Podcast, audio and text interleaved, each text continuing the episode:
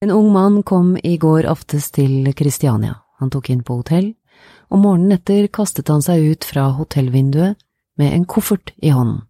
Han falt død om på fortauet. Slik husker jeg denne historien.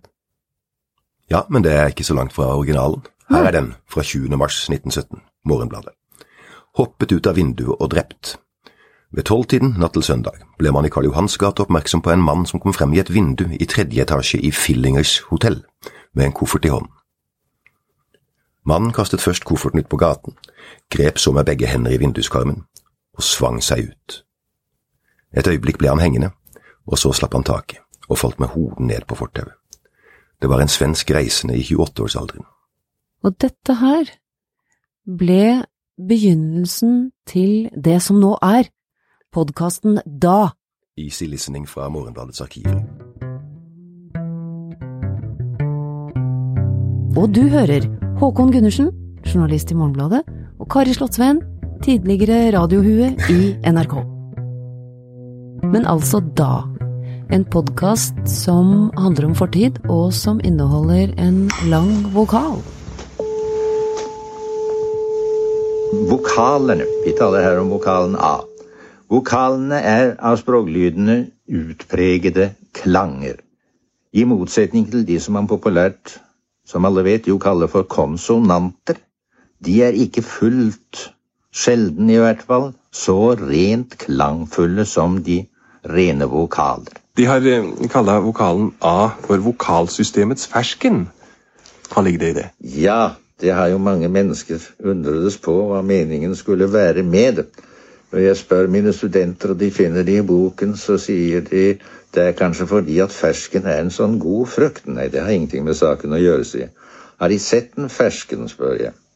Mangfoldige har aldri sett en fersken, og derfor er det et farlig bilde å bruke. Men bildet som jeg har lånt, er fra Alexander Dumas. Uh, Fisk, tror jeg, i en av hans dramaer, hvor han taler om, om en kvinn, kvinnens dyd. Kvinnens dyd er som en fersken, sier han. Det aller minste støt, og den er ødelagt. Nå vet jo alle. De fleste mennesker har jo nå i Norge sett ferskener. Ferskener er jo få. Kjøpt. Og de ligger jo innpakket så forferdelig omhyggelig i silkepapir og bomull og litt av hvert. Og så har de ganske sikkert sett en med en stor, sort flekk som fort sprer seg utover hele fersken og gjør den ubrukelig. Altså, det støtet sammenligningen, tertium comparationis, det er altså at verken vokalen A eller fersken tåler noe støt. Da blir den ødelagt. Her hørte vi språkprofessor Ernst W. Selmer. Fra når var dette? 1960? Dette var 1960. Det året han gikk av. Ja, han hadde vært ansatt som fonetikkprofessor på Universitetet i Oslo siden 1917. Men i alle fall i det hele tatt å snakke i det sånne bilder, det minner jo om sånn som journalister ikke lenger gjør. Arne Hestenes i Dagbladet gjorde det i sine portretter og skrev om kvinnens uh, flott hvelvede panne og rasekattens uh, vibrerende nesevinger. Ja da, de, altså, de gjorde jo det. De beskrev jo eh, kvinner som, eller kvinnelige intervjuobjekter som, ja, nettopp objekter, da. Du savner det, jeg vet at du savner det. Det har du på en måte rett i, men jeg trodde jo at med alt det bra som har skjedd med på kjønns- og likestillingsfronten, at resultatet skulle bli at kvinner også beskrev menn på den måten. Men hvorfor det? Er det ikke mer enn uh... Det er jo en del av virkeligheten, det blikket, da. Ja, er det det? Så skal man undertrykke det. Ja, men hvis, hvis vi skulle snudd på det, og jeg skulle skrevet om menn slik menn har skrevet om kvinner, når vi går så langt tilbake som Ja, la oss ta Hestnes, da. Gullpennen. Mm, ja, ja. Men la oss nå si at jeg tar milliardæren Sissener, da. Eller hva Jan Petter Sissener, er det det Ja, ja. Megleren. Ja. Uh, og en av dem som står bak den nye publikasjonen Resett, er det ikke? Ja, jo. Jeg sitter her med den kjøttfulle finansmannen Sissener, Ja, det er fint. som i sin dobbeltspente dress avslører pungens bue mot morgenen. Men det, det syns jeg du er i din fulle rett når du mot ettermiddagssolen som treffer bue. nakkens folder. Jeg kunne det? Ja, Du syns det er det helt syns jeg sånn sett Jeg syns det var veldig fint når det kom et ord på et felt ikke jeg følger med på, altså sånn kjønnspolitikk, så kom det noe ord for en stund siden som het forskjellsfeminist. Det kan jeg slutte meg til. Ja, hva, ligger det i det? Det vet du ikke, Nei. men du bare liker ordet. Men nå skal vi høre fra, fra den første husmorskolen. ja.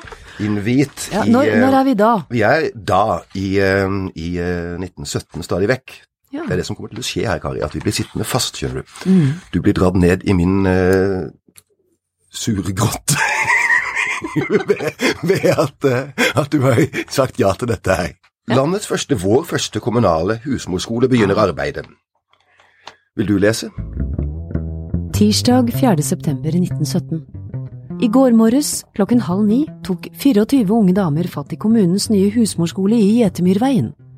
De begynte med stort mot og mange forhåpninger, og med solen på alle de skinnende nye kokekar. Første etasje representerer kjeller, med bryggerhus, rullebod, matbod og strykeværelse, og med fire kraftige styrtekraner som skal skylle koldt nedover 24 varme kokkepiker når de er ferdige med dagens arbeide. Det er som han, altså, han har blitt helt henført han av det besøket på den eh, og nyåpna husmorskolen. Men han har ikke sett de, han bare de skal skylle ned. Ja, han har nok ikke fått Stått og se at dusje? de dusjes, nei, det, nei det, det tror jeg ikke han har, men fantasien er jo nok her. Styrtkraner, det er altså det som ble kalt styrtdusj, var vel rett og slett vann Ja. i en beholder på toppen. Ja. Og så, eh, Trakk du en snor, da? ja, så fikk du alt nedover din veldig varme kropp. Ja. din varme kokkepikekropp.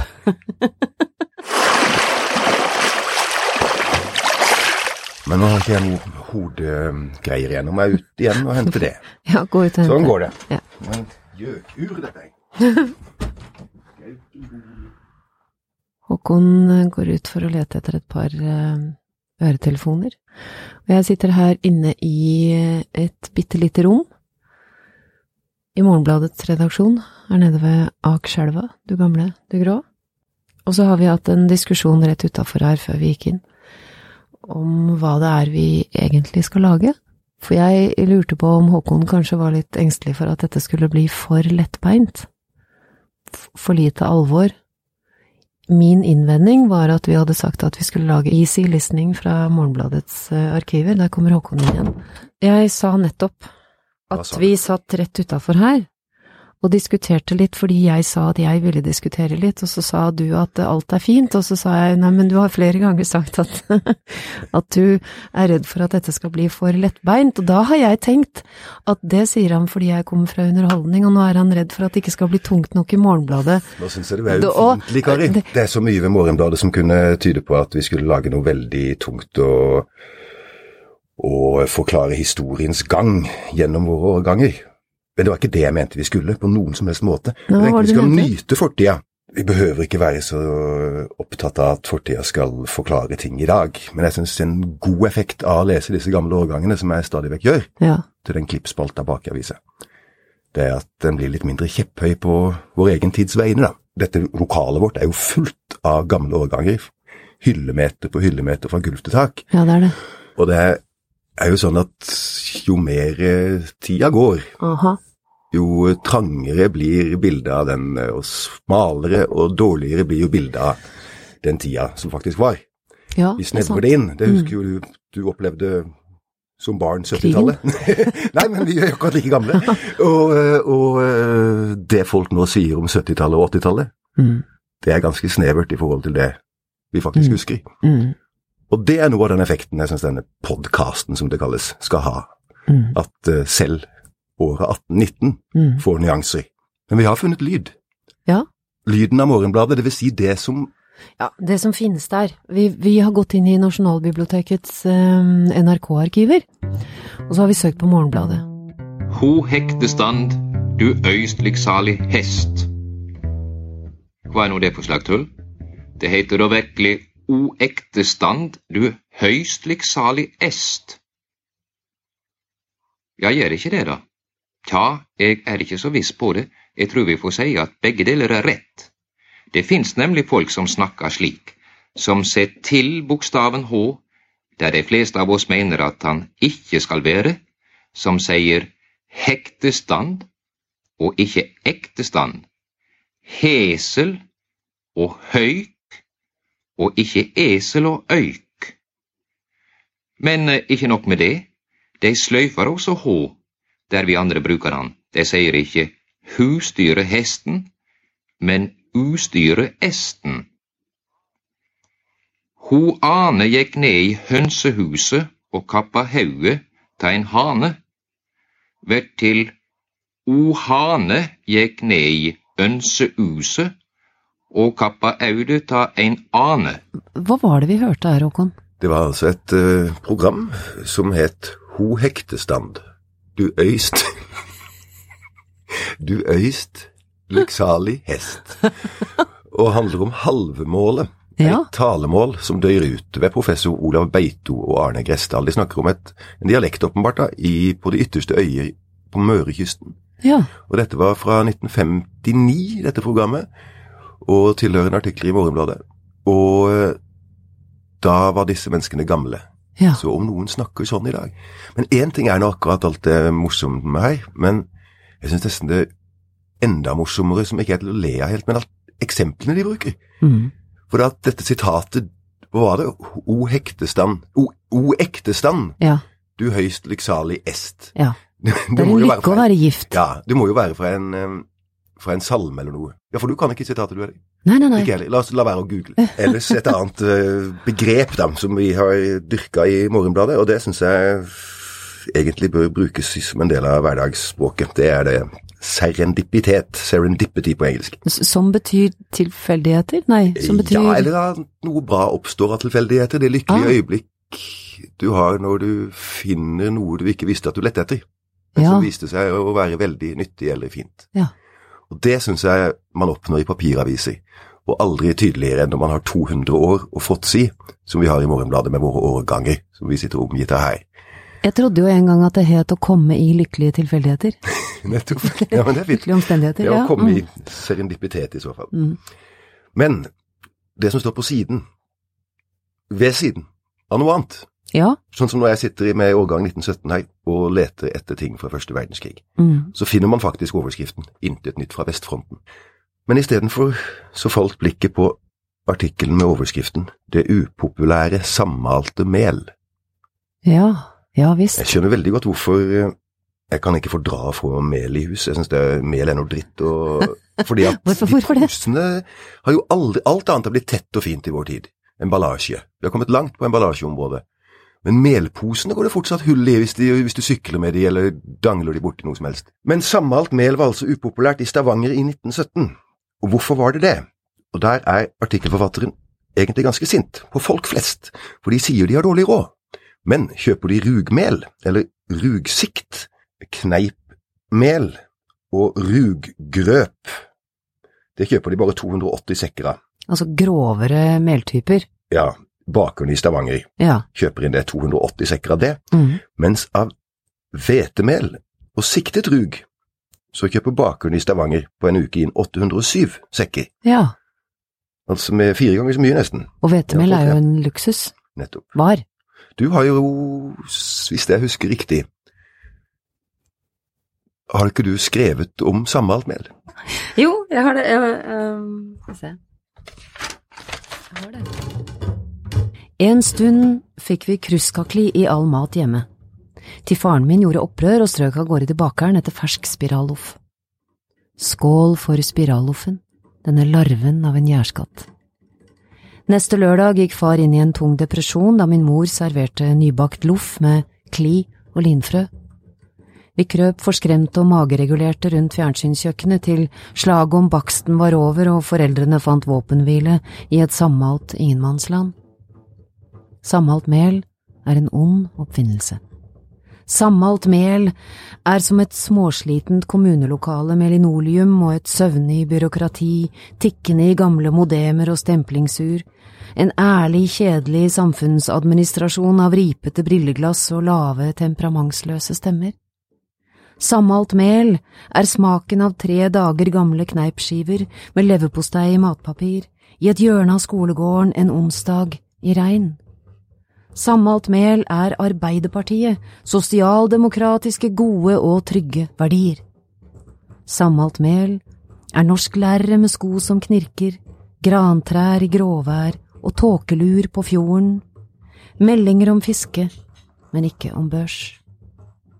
Sammalt mel og helkorn i bløt over natten reddet hundretusenvis av norske fordøyelser fra hissige tarmtotter og oppblåste netter, reddet luften fra å gå ut av hardt stekte ekteskap og sørget for velnært innsats i norsk arbeidsliv, helt til skrekken for gluten og hvete en gang for alle tok knekken på lørdagsdrømmen om hvitt, gjærduftende, elastisk loffestoff med gyllen skorpe og meierismør.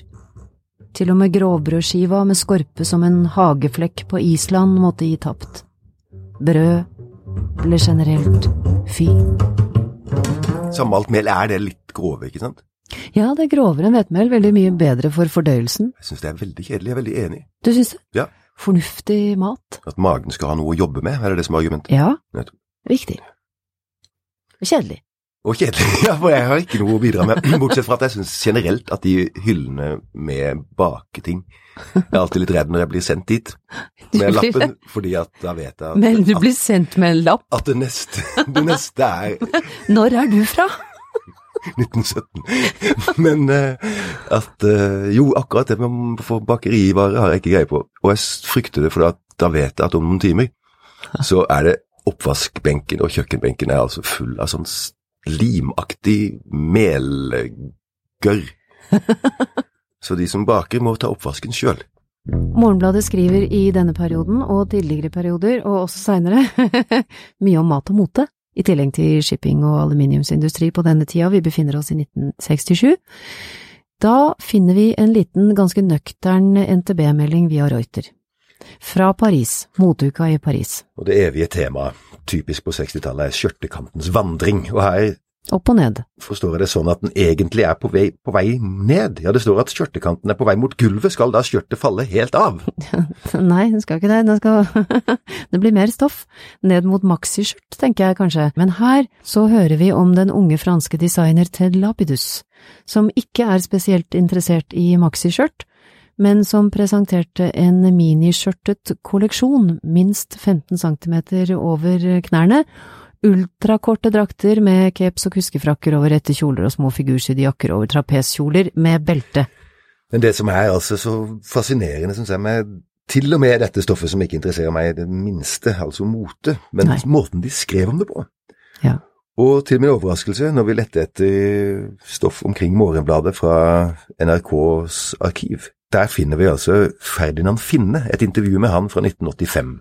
Mm. Og han var da en fetert eh, livsnyter i norsk offentlighet. For som 21-åring, tror jeg han sier, så var han altså moteskribent for Morgenbladet, og fikk Ja. lov til å reise til Paris og treffe sine store stjerner, Coco Chanel, ikke minst. Her hører vi han i et intervju med NRKs Merete Li Hoel. Ja, vi er i 1985, og det skrives, det snakkes, og det lages filmer om Coco Chanel. Året i år er sterkt preget av hennes stil, en stil som ble skapt for snart 60 år siden, men er gangbar for aktive kvinner den dag i dag, og blir tatt opp igjen av en samlet internasjonal moteindustri.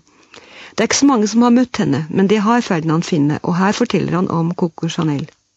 Og Jeg husker jeg hadde et intervju med henne da jeg var 21 år gammel og ny i Paris. Og hvor hun var forarget, for hun var ute av dansen. Og hun sa meget arrogant og meget riktig. Enten har jeg skapt alt, eller så har jeg ikke skapt noen ting. Og jeg var fascinert av denne kvinnen som fossnakket i timevis. Jeg kunne like godt ikke ha vært der. Og så plutselig avbrøt hun, og så sa hun De ser hele tiden på sigarettetuet mitt. Ja, jeg hadde grunnen ikke tenkt på at jeg gjorde det, men et sted kan man jo vende blikket når man bare skal være øh, høremaskin. Ja, så jeg visste det var noe rart ved det etuiet. Det var bare bitte små glassbiter. Tett i tett på lokket. Og på baksiden. Og på sidene. Og så plutselig kom dette rådet fra den kloke, sofistikerte, halvgamle verdensdamen til en ung, nesten bondegutt fra Norge. Husk det, unge mann. Alltid mellomstore diamanter. Aldri store. Store er uomsettelig hvis det er revolusjon og krig og de må reise. Små har ingen verdi. Alltid mellomstore. Og så plutselig med et sjokk skjønte jeg at dette var uslepne diamanter. Det hører med til historien om Coco Chanel at hun eh, bare røkte de aller billigste og de aller sterkeste såkalte soldatsigaretter, og det var altså dem hun bar med seg i sitt diamantetui. Ferdinand Finne opplevde en tid da stolene i motehusene var malt med gull, og da meget få norske aviser og praktisk talt ingen ukeblader hadde oppdaget at mote var godt stoff. En tid da det fantes motekonger som med nesten samme makt og myndighet som de gamle franske konger dirigerte millioner av kvinners skjebne og dikterte hvor deres livlinje skulle være, og om de skulle vise verden sine knær eller ikke. Hvordan føltes egentlig det? Det var bare Lov Ingem Andersen i Dagbladet, som jo var en klar ener. Og så, så var det meg, da.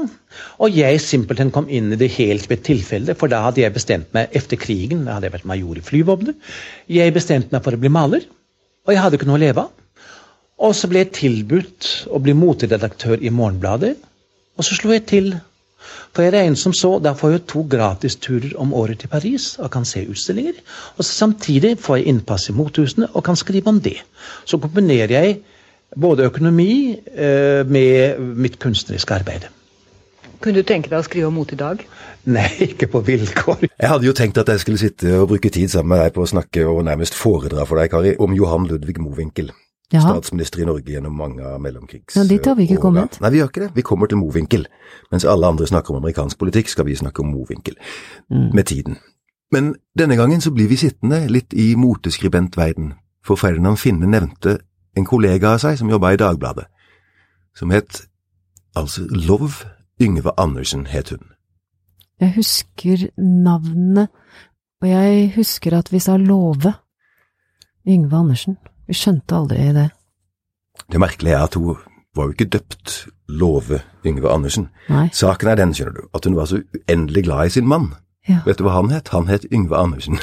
Å, er det sant? Så Love Yngve Andersen, den kjente moteskribenten i Dagbladet, da, som Ferdinand Finne snakka om, hun var født Grete Boserup, Ja. var dansk. Ja. Grete Bosrup. Frem til hun traff Yngve Andersen, så het hun Grete Boserup. Ja. Og så kalte hun seg Love Yngve Andersen. Så- Og Yngve Andersen var en kunstmaler, for Ja. øvrig. Ikke blant Norges eh, største, tror jeg, men han er kjent for blant annet å ha dekorert eh, Kordial restaurant, hvis du husker den, i Storgata i Oslo. Kordialen? Ja, Mm. og, eh, og så har han tegna festtelegrammer, det mest kjente fra Televerket, Telegrafverket. Det med han eh, mannen som kneler med en enorm blomsterbukett, husker ja. du det? Ja. Det er Yngve Andersen. ja. Mm. Hvis det var Yngve Andersen, ja. hva ville du ha hett da? Hvis du var Yngve Andersen Da ville jeg hett Kari Slottsveien, tror jeg. Hva er det du snakker om? Det er bare logikken i det, at man på husdørene, når Ja. man blir forelska i Yngve Andersen, så kaller man seg Love Yngve Andersen. Ja. Da skulle jo han kalt seg Love Grete Bosrup. ja. Men det gjorde han ikke. Men hun gjorde det, og det er noe veldig vakkert over det, og samtidig er det noe som er veldig rart. Det minner om en tråd her, at ting forandrer seg med tiden. Å ja da. Og vi skal ha en uh, unne oss en eh, ønskekonsert. Ja! Vil vi allerede nå ha et gjenhør? Med noe vi har hørt i løpet av denne podkasten, og vi kan bestemme det, for det er jo bare oss her. Det er det. Hva vil vi ha? Vi vil ha, ha og, Hva heter det for noe? Hva var hekk? Hakk? Vi vil ha mer av halvemålet. Helt til slutt. Og det betyr at når dere nå hører flere eksempler fra dette merkelige målet der H-en ble så veldig dominerende, så er denne podkasten, som er laget av Kari Slottsveen og Håkon Gundersen, for Morgenbladet, da Easy Listening fra Morgenbladets arkiver, den er nesten over. Når vi hører slikt som Ho hektestand du øystlig salig hest, og når du står i butikken og hører det forlange heple og appelsine, herter og hegg og host og hiskrem og hingefær og honglar og hausekar og haskebeger, for 18 kroner hott i høre. Når stadnavn som Ålesund, Ørsta, Åndalsnes, Ulla, Oslo, Island og England blir til Hålesund, Hørsta, Håndalsnes, Hulla og Oslo, Hisland og Hengland, da synes vi i det minste at det er artig.